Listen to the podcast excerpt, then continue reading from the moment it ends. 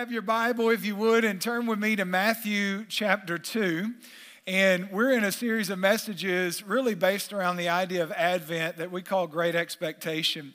And Advent is really about the expectation and preparation of the arrival of Jesus. And so, traditionally celebrated the first um, four weekends leading up to Christmas uh, in the in church history about you know four or five hundred you know BC. Um, I'm sorry, AD. Uh, it, it really became to include the idea of preparing for the second coming of Christ. So there's the first coming and the second coming, but it's about anticipation and preparation for the coming of, of, of Christ. And that's why we celebrate it this time of year leading up to Christmas when we celebrate Christ's birth. And I really, you know, just, I think what God put on my heart with this series is just we know God has a plan. We know God is always working. We know that from the Word of God. We know that the culmination of all these things comes to this new creation that God does, this redemption of mankind and creation and all of that. So God is working that plan. And we want God to work in our lives and we want God to work through our lives. And how many know God comes to prepared places? God works through prepared people. And so many times we're praying for God to do things, and we should absolutely pray uh, for God to do things and to work. But many times God works in us before he works through us. God does something in us. And so I just, as a church, I just want to, you know, say that I, I, believe God is working in and through our church, and we see evidence of that. God is working in and through your lives, and praise God for that. But we want God to work through our lives, and we want to be a part of His plan, which means we have to prepare ourselves and we have to expect and anticipate that God will use us and God will work through our lives. And really, that's what this season is about, and that's what this series uh, is about. And so today we're in Matthew's gospel. And so Matthew and Luke give us um, parts of the birth narrative of Jesus. They're different, there are similarities, but there are distinctions. Um, and it really has to do with the fact that Matthew and Luke are obviously two different people. They're writing at two different times. They're writing to two different groups of people. Luke was probably a Gentile, at least he was a very Hellenized Jew. Now, if that sounded like I was cussing, I wasn't. Uh, Hellenized just means uh, inundated with Greek culture. And so he was a Greek Jew, right? He was Jewish, but very Greek in his culture. And so, um, but probably Luke was a, a Gentile.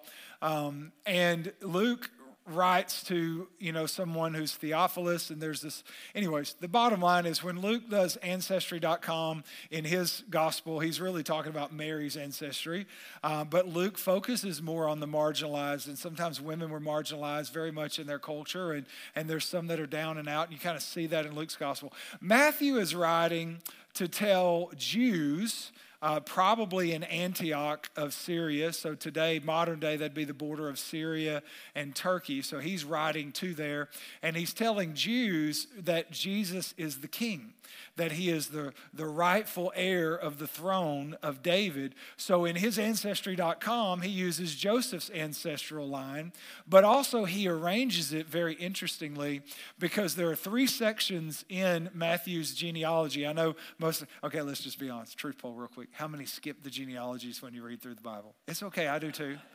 It's okay, I do too. I, I, mean, I've studied them, but I don't always read them. And some of you right now, I'm just going to be honest, you're lying and so, um, and that's okay. We still love you. We still love you. And thank God for his grace because you lied in church. But, anyways, but when, I know we all, like, how many skip Leviticus? Like, there's just, I'm not saying you should. Again, I feel like, I don't feel like you're being very honest this morning.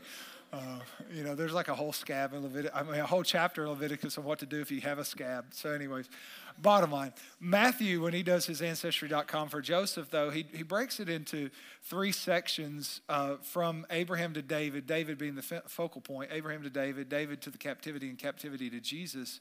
But interestingly, he uses 14 generations in each of those three sections. And the reason is they had this practice uh, kind of in ancient Hebrew of assigning numerical values to consonants. Um, and so the numerical value of David King David would be 14. So he gives 14 generations, 14 generations, and 14 generations because Matthew is trying to let people know, like his, we, you know, here's your seminary word for the day, Christology, which is just how he wants Jesus to be portrayed or how he is portrayed, the picture he is painting. That's his Christology, that Jesus is king. And I think that's why in Matthew chapter 2, we have the story of the Magi. Um, they probably were not kings, but definitely probably served kings. And when they come, they have an encounter with Herod, who the Jews saw as a fake king because he was not Jewish. He's an Edomian, so he was from south, and he was appointed by Rome. So Matthew again is contrasting Herod the fake king with Jesus the true king. And when the Magi come to Herod, they say, Where is he who is born what? King of the Jews. And so Matthew is making a point that Jesus is king. And so if you want to stand with me, Matthew chapter 2.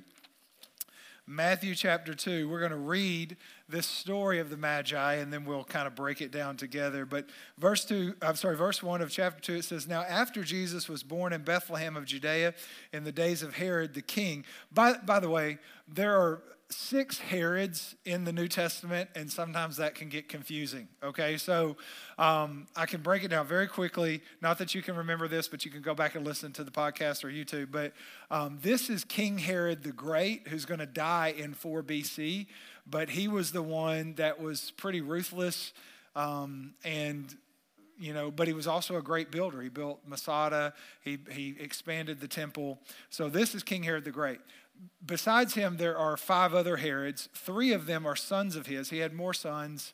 He's so ruthless, he killed one of his sons um, because he thought he was going to take over his throne. Um, but anyway, so there you have in the Bible, in the New Testament, just in the New Testament, you have King Herod the Great. Then he has three sons Herod Archelaus, Herod Antipas, and Herod Philip.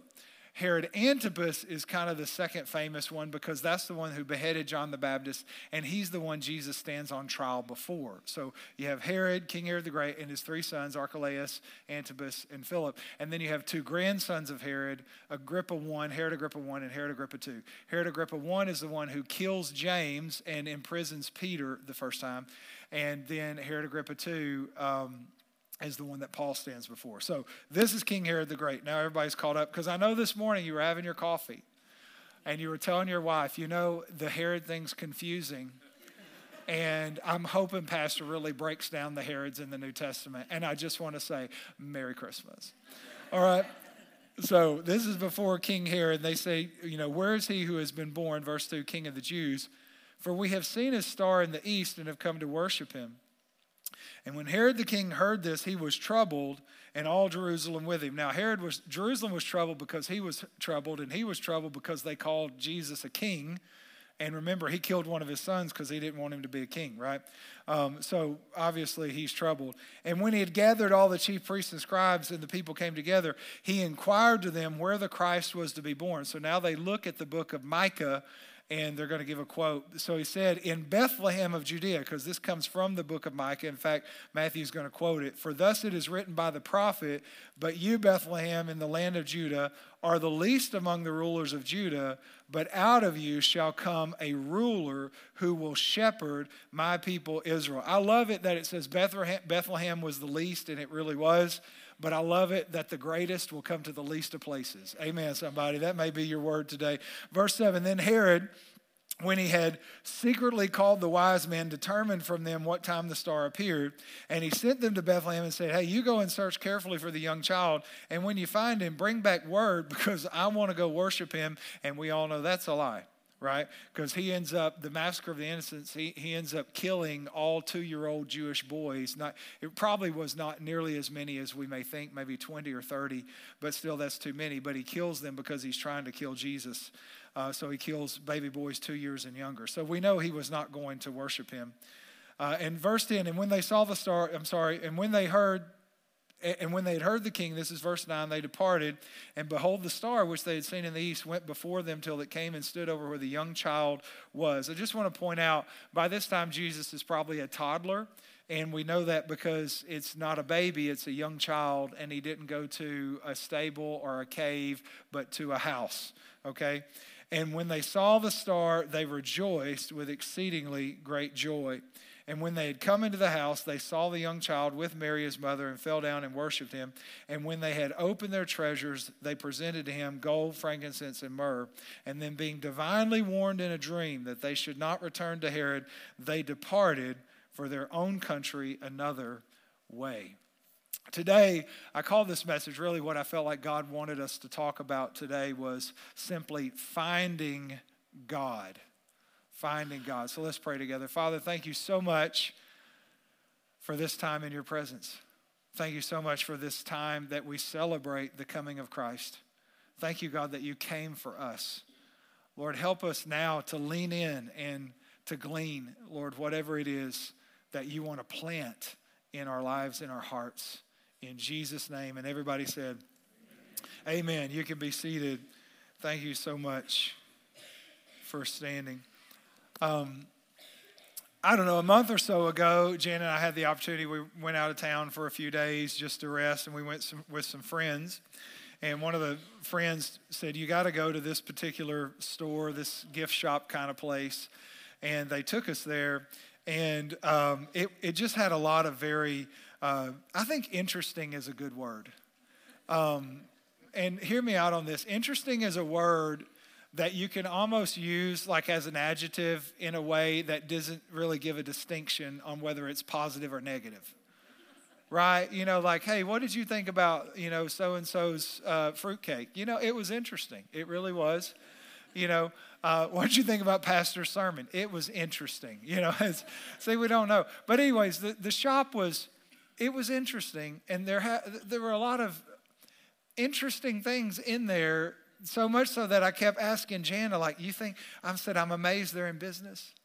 Like, people are buying this, you know, and, and it wasn't that it was bad, it was just interesting. And I'm not going to talk about what was in there because you may own some of it, and I don't want to upset you. But, anyways, uh, but, it was, but they had this one shirt um, and this shirt had a picture of Sasquatch or a, a, likeness of Sasquatch or Bigfoot, right? Everybody aware of Bigfoot, Sasquatch. I actually have a friend that believes he's real. You may believe he's real. I don't know. I haven't studied. I haven't tracked him, haven't looked for him. I've been in the woods some. I haven't found him. But, you know, there again. But it had a picture of Bigfoot and it said, reigning hide and seek champion of the world.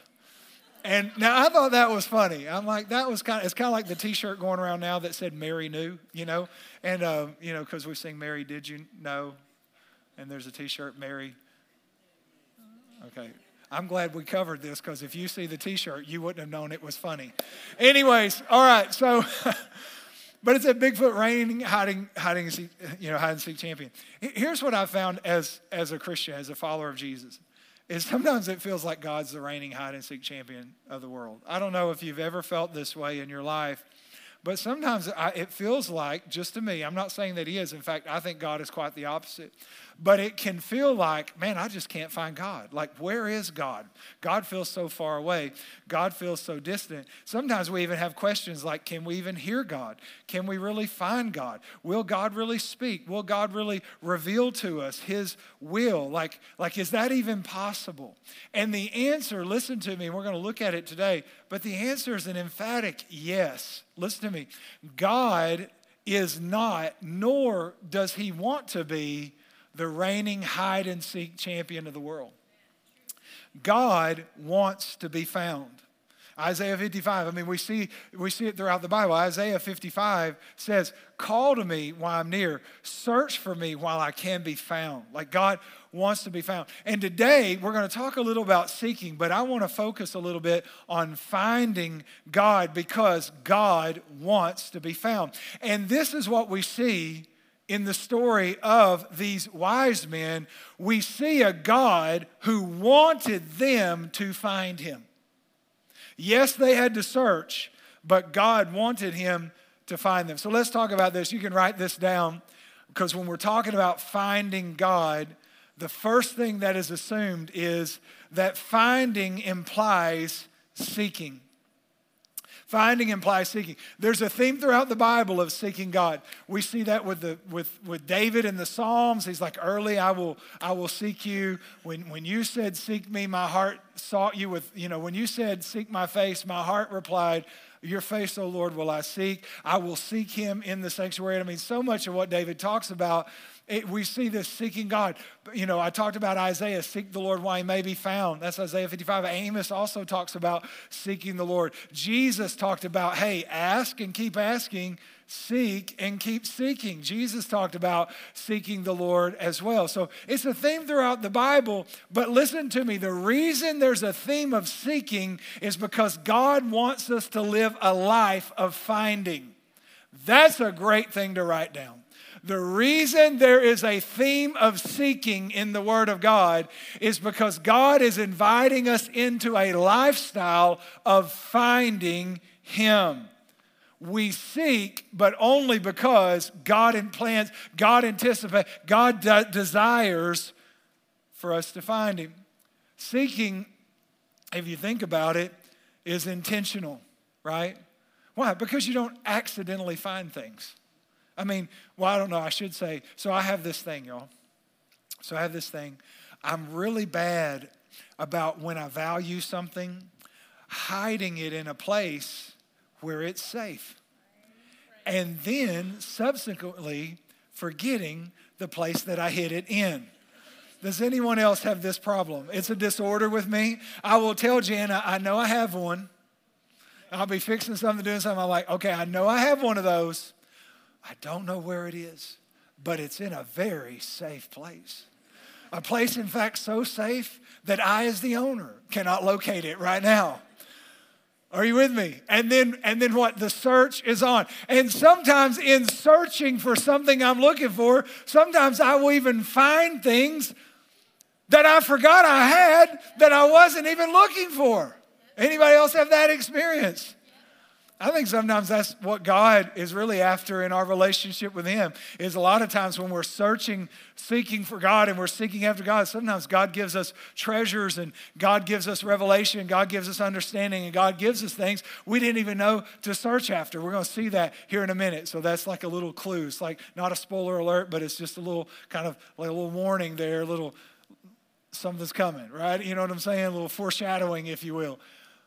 But ultimately, Finding implies seeking, and seeking is not something that you that, that, that you do accidentally. It's something that you do just like today. Today you thought, I'm going to seek the Lord today. So you made a plan and you got up and you got ready and you got the kids ready and you, you came to God's house because you said, you know what? I can't accidentally seek the Lord. I have to purposely seek the Lord. I have to prepare. I have to get ready and I have to come to God's house. When we look at the wise men, they were intentional about seeking the Lord. Look at this. Matthew 2 1 kind of tells us the implica- it, it, it implies that they this was quite a plan and quite a process because, and we'll talk about why, but it says, now after Jesus was born, it says, Behold, wise men from the east came to Jerusalem. So they come to Jerusalem. Um, where he was, and they said, "Where is he that's been born King of the Jews?" And so, so there was this intentionality. Uh, let's talk about the wise men. How did they end up in the birth narrative? How did they even know about Jesus? These are not Jewish men. They were not prophets of God. In fact, Magi, they, they probably, not to mess up your nativity, so I'll just get everything out really quickly. And by the way, I'm not again, I'm not a Grinch. I love Christmas. I love Christmas music. I love Christmas cookies. I love sugar gum fairies and gum drops and snow angels and cookie dough and, and even snuggling. Okay, so anyways, it's kind of a play off of Elf. But anyways, um, I love Christmas movies. Um, but but how did they because they're, they're not jews how did they end up in this story? How did they end up in our christmas story? And the truth is they're not jews they're not believers. They probably were not kings although they probably served kings. Uh, there probably weren't three of them. There are three gifts. That's where we get three um, they probably weren't there the night that Jesus was actually born. It's probably when he's a toddler. And I say all that to say, you know, just so we kind of understand the wise men, but let me just say I'm not against the nativity. Don't take your wise men out of it because they're part of the birth narrative of Jesus. They're part of the story. And I'm not against nativities. I think we should have nativities on every government piece of property in our nation. That's what I think. Amen. Praise the Lord. I think that, anyways, we can put everything else on there. So why can't we? And amen. So I'm not going to be political, but praise the Lord. Merry Christmas. Anyways. But, but where are these wise? What, what happens? Well, the, the wise men um, really are known as, I think wise men kind of helps them sound better, and I'm not trying to, de, you know, degrade them at all, but they were magi, which magi uh, is plural, magos would be uh, singular, but they were magicians. They were actually probably astrologers, astronomers, and sorcerers. Uh, we know this from Daniel chapter 2, actually. Daniel 2, verse 2 says So the king summoned the magicians, that would be magi, enchanters, sorcerers, and astrologers to tell him what his dream, that was King Nebuchadnezzar, what his dream really meant. Uh, most theologians believe the magi kind of originated with Balaam. I don't know if you, Balaam was the one with the talking donkey, everybody. If you remember Balaam and his talking donkey, um, that's a different sermon, but anyways, anyways, before there was Mr. Ed. Now, some of you, that, that, never mind. Some of you are like, who's Mr. Ed? Mr. Ed was a talking horse. Um, never mind. Anyways, yeah. Back when we had landline phones and, uh, and people wrote checks. anyways, um, so uh, Balaam, um, who had the talking donkey, Balaam, if you remember, God's people are coming through the wilderness, and the king of Moab wants to defeat them, so he wants to curse them. So he hires Balaam to curse Israel. And when Balaam, Balaam, of course, he's like loosely a prophet for hire. So he takes the money, and then when he gets up to curse Israel, he blesses them. And the king of Moab gets mad, and he's like, I don't think you understood the assignment. So let's try again and again. He gets up and he just blesses them because the, the Holy Spirit comes upon him and he just blesses them. But so that's Balaam, but a lot of people think he was where the Magi originated, and Balaam is the first one to actually prophesy the star that brought the Magi to Jesus. In fact, you can see it in Numbers 24 17. It says, This is Balaam. He says, I see him, that's capitalized, talking about Jesus, but not now. I behold him, but not near a star, because this is probably 1400 years or so before the birth of Jesus. But, but a star shall come out of Jacob. Look at that. So I see him, but not now. I, I behold him, but not near. A star shall come out of Jacob, a scepter shall rise out of Israel and batter the brow of Moab. No wonder King Moab got mad, right? You know, and, and destroy all the sons of tumult. And so Balaam prophesies this so, again, this is a lot of time before Jesus, but this is probably where the Magi originate. So, how did these guys figure this out? Well, think about this Persia conquers Moab. So, what we know is the Magi came from Persia, they were Persian, okay? Persia conquers Moab. Then we know later they, they conquer um, King Nebuchadnezzar in Babylon, right?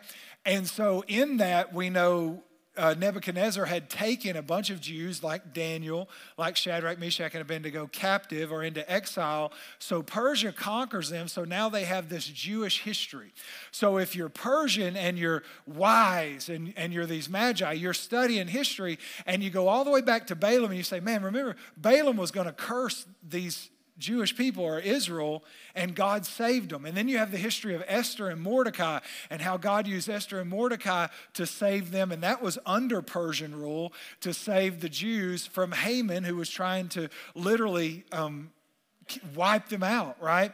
And, and then you have the history of Daniel, how, how all the magi could not interpret Nebuchadnezzar's dream, but this Jewish guy could, and, and how, you know, Shadrach and Meshach and Abednego were going to be sentenced to death, the, or were sentenced to death in the fiery furnace, but somehow God saved them. So you have all this history about this promised Messiah, and then you, they would have had the prophecy of Daniel, where Daniel prophesies that the Messiah will come in 500 and, uh, 483 years from his, his prophecy, which, kind of sidebar, and it depends on how you do the math, but essentially, um, one article really is a position paper basically that I read.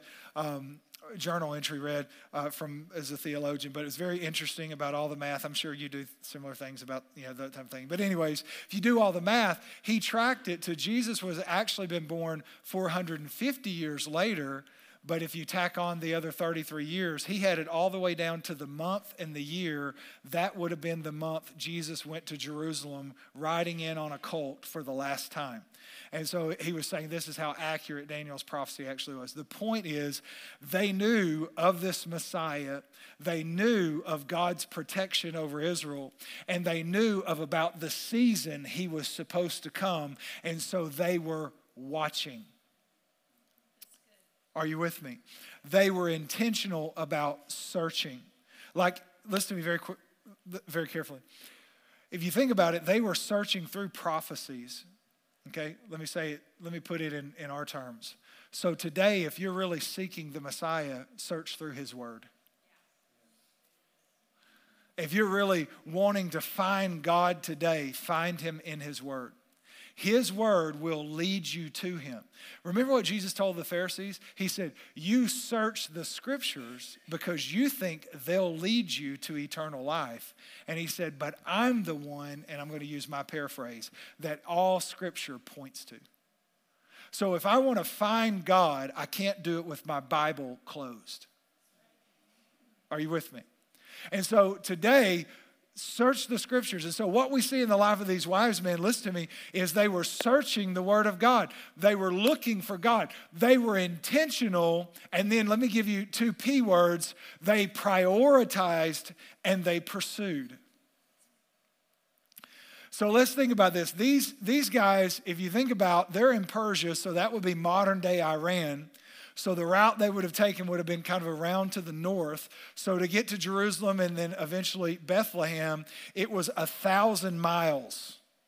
Probably not on camels, not to mess up your nativity. I think the camels should be in there. Probably, you know, Persian horses. But, um, but it's a thousand miles and would have taken nine months. So they had all this preparation of searching the scriptures, all this preparation of anticipating, and then this nine month ride on horseback. In other words, let me just say it, they were intentional and they had you had to prioritize that. Are you with me? Kind of like being here today, I'm sure there are many things we could do today, but we prioritized being in God's house. And so, to me, if you're going to find God, when we're talking about searching, the idea there is well, you have to make God the priority. That's exactly what they did. They, they were searching for God. In Matthew 6:33, there's a famous verse, seek first the kingdom of God and his righteousness, and all these things will be added. For years and years and years, I heard that verse, and it really felt um, almost a little bit like an indictment when I heard it or I read it. Maybe it's the way it had been preached. I don't know. It just felt very condescending, almost legalistic, almost demanding, like God saying, Seek me first right? And, and let me back up and say, and I think we should, obviously. But the more I have studied that verse and the more I understand about God, the more I understand about his heart, I realize the context of that verse is not uh, God being demanding, but it's actually God being very gracious. If you think about the context, God's talking to Jews. Think about this, or Jesus is, I mean, Sermon on the Mount, Jesus is preaching. And he's talking to Jews and he's talking to his followers and he's pointing to people who don't know God because there's a very clear delineation there. So he says Gentiles. And he says, you know, basically, and this is a very loose paraphrase, but they're seeking after, but think categorically what he lists here food, water, clothes. And he reminds them that God takes care of even the flowers of the field, he'll take care of them. But he says, so don't seek after what the Gentiles seek. Well, time out. I mean, those sound like good things to seek after. Is anybody tracking with me on that? Like food, water, clothes. This doesn't, it's not like they're seeking fame or Instagram followers or, you know, something that's bad, right? These are necessities, right? And that to me is the hint that this is about the grace of God. Because what he says, essentially, he's just reminded them of God's heart to take care of them. And what he essentially says is if you seek all the things that even you need, you're going to be anxious. You're going to worry. You're going to stress. But if you'll make it make that pursuit one thing, and make that me, then I'll bring everything else into place. And I'll take care of all these things that you can't even take care of yourself. So to me, it's a very gracious, not command, it's, a, it's an invitation where God's saying, hey, if you'll make me first, here's the principle, and you've heard me say this whatever is first has power over everything else in my life. And God's saying, Hey, I have the power to provide for you. I have the fa- power to feed. I have the power to clothe. I have the power to give you shelter. I have the power to take care of you, but you've got to make me first. And if you'll make me first, I can do all this. Listen, in my life, I can tell you, I can't tell you how many times I can point to times in my life where I just felt like everything's out of control. I don't know if you've ever hit one of those things like, my Lord, everything's out of control. Everything's going crazy. Nothing seems to be working. And in those times, what I can look back and tell you, those were the times when I was seeking God the least. And those are the times I needed to be seeking God the most because when I make God first, God's able to do for me what I can't even do for me. When I prioritize Him, when I put God in that first place, and that's why Jesus says, Hey, put me first. Because if you'll put me first, I'll help you walk, work out all these other details. And so with these wise men, look, they end up finding God because they put him first. They prioritized him and then they pursued after him. As I as I already pointed out, this was a thousand miles. This was nine months on horseback. This was not an easy journey. Not at all. Like today, I was so blessed. Um, there's a couple in our church, and they came to the nine o'clock, and uh, I, I, saw them before service, and uh, I was talking to them, and they said, "Hey, we walked to church today." And I'm like, really? And so I asked, I said, how far is the walk? And they said, a little over half a mile. I'm like, well, that's pretty good. You're good and awake for this nine o'clock. And they were. They sat on the front, worshiped. They really helped us out. Amen. But um, but I thought about that. They said, well, ultimately, we just wanted to save a parking place, so we thought we would walk. So, by the way, we're, the parking should be all worked out next week. All right? We're, praise the Lord. Amen. Hallelujah. Anyways, but to me, I thought about the intentionality and the pursuit and the sacrifice um, that, that they initiated in their lives to say, not only we're going to go to church, we're going to walk. Now, I'm not saying you need to walk to church. That's not what I'm saying. But it just spoke to me because I was thinking in my mind, I'm thinking, I'm talking about this pursuit of the wise men who rode these horses for a thousand miles, and you guys walked to church. And that shows me the heart, and it shows God that heart of prioritizing and pursuing Him. Listen, in our lives, in our lives, what does that pursuit look like for you? What does that pursuit even look like for me? We say, well, I'm pursuing God, but for the Magi, they pursued him by studying his word. They, they pursued him by taking a journey. I mean, today, obviously, you pursued him, you've come to his house, but I'm saying every day of our lives. Every day of our lives, what does it look like for us to pursue God? Are we having that time with Him? Are we having prayer with Him? Are we reading His Word just like these magi did? Because ultimately, here's, here's, here's what I know God wants us to find Him, but we won't find Him till we seek Him. Are you with me? And so finding implies seeking. Here's the second thing you can write this down is that God wants to be found. This is really the whole message right here. God wants to be found. Just like I said in the beginning, remember, God is not the reigning, hide, and seek champion. God wants to be found. We read this, Matthew 2 11. Think about this. It says, When they had come into the house, they saw the young child with Mary, his mother, and fell down and worshiped him. And they opened their treasures and pre- presented to him gifts of gold and frankincense and myrrh. Now, think about this. They found him and they found him because they sought him, correct? But who put the star in the sky?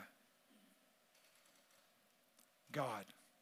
And why did God put the star in the sky? Because God wanted them to find him. Think about the shepherds. The shepherds are just out there doing the shepherd thing. And then all of a sudden, this angel, right? And then a host of angels appears and they're having choir rehearsal right there in this field. Think about this. Yes, the shepherds end up saying, Well, let's go to Bethlehem and let's see this great sight and let's see what God is doing. So, yes, the, the, the shepherds get to see Jesus too. But who sent the angels? See, I love the Christmas story because in Luke's gospel, we have the shepherds who would have been considered a lower class, many times marginalized, overlooked. They, they were not influential, they were not wealthy people. And then in this, in the Matthew's gospel, you have these magi who served in the courts of kings. And God, for the magi, he sends a star because, right, they're astrologers and astronomers. And to the shepherd, he sends angels, probably because they told ghost stories out there in the fields, y'all. But both are invitations by God for, for so, those that may seem marginalized, for those that may seem like they're the very affluent. God in both is sending signs and saying, hey, let's watch this. I want you to find me. I want you to find me. And that's what God is doing here. He's sending a sign. Jeremiah 29 13, it really echoes Deuteronomy 4, but it says, You will seek me and find me when you search for me with all your heart. Listen, this to me, this is the promise that God gives everyone. That everyone who seeks God finds him. Everyone who searches after God will find him. That to me, I don't know about you. There's a lot of verses in the Bible I love, obviously, a lot of passages, scriptures, and all those things. To me, this, this one to me is extraordinary. It's extraordinary in the sense that here is God who, and, and I'll just kind of use some hyperbole here to make the point, who is the biggest and the baddest, needs nothing, and shouldn't even really care about me certainly doesn't need anything from me. He is so far above me, so far beyond me, so much greater than me, right? Like, should not even take his time with me. However, this God, the Almighty Creator of the universe, makes me and you a promise. And He says this There's no one that's ever sought for me with their heart that I didn't show up and reveal myself to. I, I don't know about you, but that's, I mean, there's some verses like, you know, in Hebrews where it says we can come boldly into the throne room, in basically God's throne room. That's an incredible verse to me. But this is an incredible verse to me because it tells me that I can find God. Listen, the greatest goal, I think the greatest goal in life is finding God. Jesus kind of reveals that in, in John 17, really, when he's praying for us. And he, and he basically says, This is true life, eternal life. This is life, that they know God. See, the question is if God wants us to find him, why doesn't why is seeking really needed? Have you ever asked yourself that question? Like, if God wants us to find him, I mean, couldn't God just show up and say, Hey, set one more place for dinner? Right? I've even had people that are more maybe agnostic in their faith ask me, say, you know, Pastor, if, if God really wants to save and God really wants to be known, why doesn't God just show himself? It seems like a logical question if you don't really understand relationships in God and how he works. Because if you think about this, think about this. If God were to just roll back the clouds today and step down on the earth and tell the whole world, Hi, I am God, and reveal the awesomeness and the majesty and the splendor of who He is, I mean, first of all, we'd probably all die. But assuming we didn't die, since this is philosophical in nature because it's not going to happen, it would actually remove our free will. Because how could you say no to that? Right? So, love requires choice. That's why God put that tree in the garden that was the knowledge of good and evil that caused all the problems. Because ultimately, Adam and Eve had to be able to choose to have a relationship with Him. They had to choose to obey Him or choose not to. Because relationship requires choice, love requires a choice. So if you remove free will, you remove love. So ultimately, God can't come down because if He just said, This is me, you really wouldn't have a choice but to accept him and say, okay, then I was wrong and you're really real and amen. And in doing that, he would have removed love. God is relational. And I could talk about a lot of things that seeking God does because I think seeking God matures us. I think seeking God actually builds our faith. Um, but the reality is, seeking God is what brings us close to Him. Think about the wise men. The wise men had a face to face encounter with Jesus because they sought God. Had they not sought Him, they wouldn't have had that encounter. Right? And we know it was an incredible encounter. In fact, I may talk about this next week a little bit because it says they opened their treasures to Him, and that actually means something. Um, and we'll talk more about that. But that was something. In other words, and and it says, in, in fact, we will talk about this next week because I want to talk about the wise men again. Different message, but we'll talk about the wise men. But it says they fell down. That word "fall down" actually means to break down or fall apart or to collapse. In other words, this was an incredible encounter, that uh, extraordinary encounter that they had with Jesus, and they had it. Why? because they sought him, and when you seek God, you get close to him. The father of our faith is a great example of this, Abraham in the Bible. If you remember the story of Abraham, when Abraham when comes to meet God, Abraham does not know God. He's not Jewish. Right? This is he's the beginning, right? Um, it, there was no there was no Bible. There was no law. There was no Torah. There's there's none of that. There was no church. He wasn't at church. He wasn't having a prayer meeting. He was actually a pagan. Probably worshipped the moon god, the sun god. You know all that kind of all that kind of stuff. But yet God comes to him, and he says, "Hey, I want to make you a great nation." Right? And here's what here's my promise to you. And think about this. And then God says so essentially, follow me and I'll show you where you're supposed to go. Think about that. He didn't drop him a pin, he didn't give him a map, he didn't load it in ways for him on his camel and say, okay, listen, this is where you're going. Why did he make Abraham, who he had just called, why did he make Abraham have to seek the place? Because Abraham had to seek God and stay close to God so he knew when he was in the right place. Better than the place is the ability to discern the place. Are you with me? So think about this Abraham doesn't know God, so God essentially puts him on a quest that draws him near to God in order for him to find this place of promise. Now, fast forward because God does this again. When Isaac is probably somewhere between 15 and 20 years old, we don't know exactly.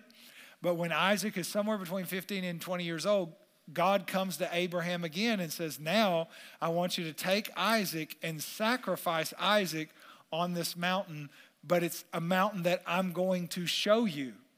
Again, doesn't drop him a pin. How many, anybody remember MapQuest? So back in the day, kids, before we had smartphones, you could, and when we finally had internet, but it went ta-ding, ta-ding, eh, eh, eh, ta-ding, y'all remember you, there was this little website called MapQuest, and it would give you a personalized direction. Yeah, it's really cool. It was high tech uh, for us back in the 90s. Anyways, um, but the point is, he didn't, he didn't give him MapQuest, he didn't drop him a pin. There again, he says, Abraham, you're going to have to sacrifice your son, but you're going to have to draw close to me and seek me to find the place. And I'll show you when you get there. Why is that? My personal thought, my holy imagination. What we know from Scripture is there was no communication between Abraham and God from the birth of Isaac until it could be 20 years later when God says, Take Isaac up on a mountain. It may be that Abraham had gotten so enamored with the, pro- with the promise that he had stopped seeking the Lord as he had before. Sometimes this is the danger. It's kind of that question, can you handle to be can you handle the blessing of God? In other words, if God were to give you what you're after. I've watched this as a pastor. I remember one time uh, years ago I was a single adult pastor and I would watch single adults come in and boy they would be on fire for God and they'd be praying for a relationship and as soon as they got a relationship I didn't see them again. until that relationship ended. and then they came, you know what I'm saying? I just, it was easy. it was easy to observe because it was, you know, a group of, of single adults. I'm just saying, I've, I've seen the same, that sometimes we pray for things and, and then God, we seek God and God finally gives or reveals or does or works or whatever. It's not that they're bad things. But then almost we, we get so caught up in having what we sought the Lord for, we leave the Lord out. I wonder if Abraham possibly did the same. Because you see this really genuine um, and vibrant relationship with he and God, and they're going back and forth and having talks, and it's messy and it's sloppy, and that's how a relationship with God really is. And then Isaac comes and it's silent until all of a sudden God's like, hey, I want you to take this son and I want you to sacrifice him. And I wonder if yet God was saying, hey, you've gotten far away, so I want you to seek me again. Sometimes God will ask us for impossible things, it seems, difficult things. Uh, sometimes uh, God will even allow some disruptions in our lives because ultimately He's saying, hey, I want you, remember, the, the pursuit of life is to know me. That's what Paul said. Paul kind of, in Philippians 3, kind of lists all these extraordinary accolades of his life his education, his birthright, all these things. And he says, These things really are worthless because really the pursuit here is to know God. And sometimes I think God has to get our attention because God ultimately wants us to seek Him because God ultimately wants us to find Him. There's this really cool verse. I'll read it in just a minute. But here's the point that I think it makes God wants us to find everything in Him. Because, you know, there, there are good things like peace. How many know peace is a good thing? Peace is a great thing. I've had it, I've been without it, I like it. Are you with me? Joy is a good thing. Relationships are good things. Blessings are good things. Wisdom are good things. Understanding is a good thing. All of those are good things. But God wants us to find those things in Him. Look, look, watch this. Psalm 34, verse 10, it says, The young lions suffer want and hunger. But look at this. Those who seek the Lord lack no good thing. Who lacks no good thing? Those who seek the Lord, right? Matthew 33, think about this. When, when, when Jesus says, seek first the kingdom, let me help you with that. To seek first the kingdom means to seek first the king. Someone said, Well, how do I seek the kingdom first? Start with seeking the king first. It's really what we see with the wise men. We three kings, and we're seeking the king, and we're trying to find him who is born, king of the Jews, and we'll get on our horses and we'll ride for nine months, and we'll go talk to this crazy guy named Herod, and, and then we'll go off to Bethlehem. And, and why? Because ultimately we're seeking the king. See, there's, listen to me, there's nothing wrong with needing peace. Absolutely nothing wrong with that. Nothing wrong with wanting a relationship or believing God for provision or any of those things. But here's what you have to understand God wants, first and foremost, God wants you to seek Him. And God wants you to find everything in Him. He said, Seek first the kingdom, and these things will be added. See, when we seek the things we want God to add, even though they're good things that God does add, but when we seek the blessings, the provision, the goodness of God, the things of God above the heart of God, the face of God, the person of God, we end up making idols out of good things that God wanted us to have anyway. But when we put God first, and we seek God, we find out that everything we ever needed is in Him. God wants you to be close to Him. He wants you to be near Him. And that's why you'll never, listen to me. This is what I've learned. I've, I've been walking with Jesus, I don't know, a long time. Here's what I've learned you never graduate seeking. Isn't that interesting? You never graduate seeking. It's never like, well, seeking was something when I was first getting to know the Lord, I really have to seek Him. No, today, listen, as a pastor, I'm seeking God for wisdom every day. As a husband, husband, I'm seeking God for wisdom. As a, as a father, I'm seeking God for wisdom. As a pastor, I'm seeking God and saying, God, I still need to know you.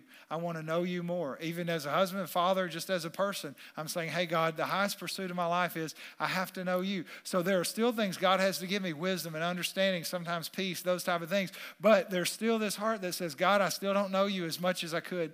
I still don't know you maybe as much as I should. God, I still feel like there's a lot of things that I don't understand, and there's a lot lot of parts of you that I still don't get. There's still some things that aren't clear. And so there is a constant, is what I'm saying in the body of Christ, as believers, listen to me, listen to me, listen to me.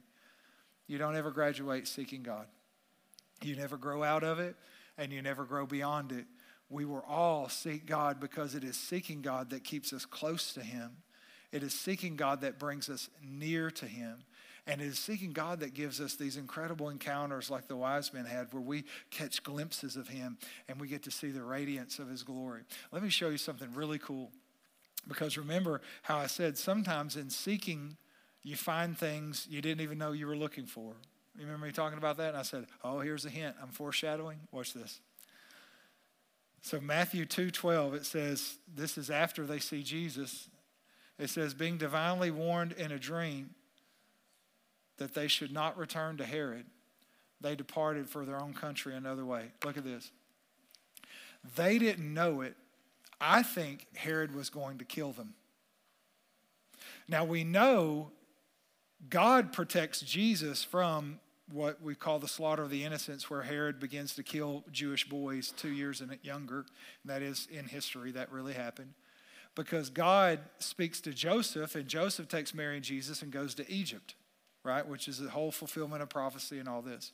So God takes care, He's going to take care of Jesus regardless. But this is God taking care of the wise men. Now, think about this. They didn't know they needed it, but when they sought God, not only did they get to see Him, but He gave them direction and protection they didn't even know they needed. You see that? And this is what I'm saying when I say God wants us to find everything in Him. See, God knows what we need more than we know what we need. And if I seek what I need, I might get that, but what if it's not what I really need? But if I seek God who knows what I need, then He can give me things from Him that I didn't even know to ask for and I didn't even know I needed them. And here, uh, to me, it's a beautiful picture because here these, these magi have journeyed and they've seen Jesus. I mean, to, to see, as you know, the song says, the face of God. So here they're seeing the face of God. But because they put God first, they prioritized, they pursued, and they sought Him, God says, you know what? You didn't know you needed this, but you need my direction and my protection. So I'll warn you in a dream to go home a different way and that will keep you safe. And I'm telling, this is what it looks like to have a gracious God who, who doesn't demand we seek Him, but by His grace invites us to know Him. And in knowing Him, everything we will ever need will be found in Him. Amen. Are you with me? And I think in this season, Pathway, as we're preparing and we're wanting God to continue to work in our church and we're wanting God to work in our lives, I can think of nothing greater to talk about than this grace of finding God and to remind all of us that whatever we need is found in Him. And He does call us to seek, but only because He wants us to find. Are you with me? Come on, can you give Jesus praise today?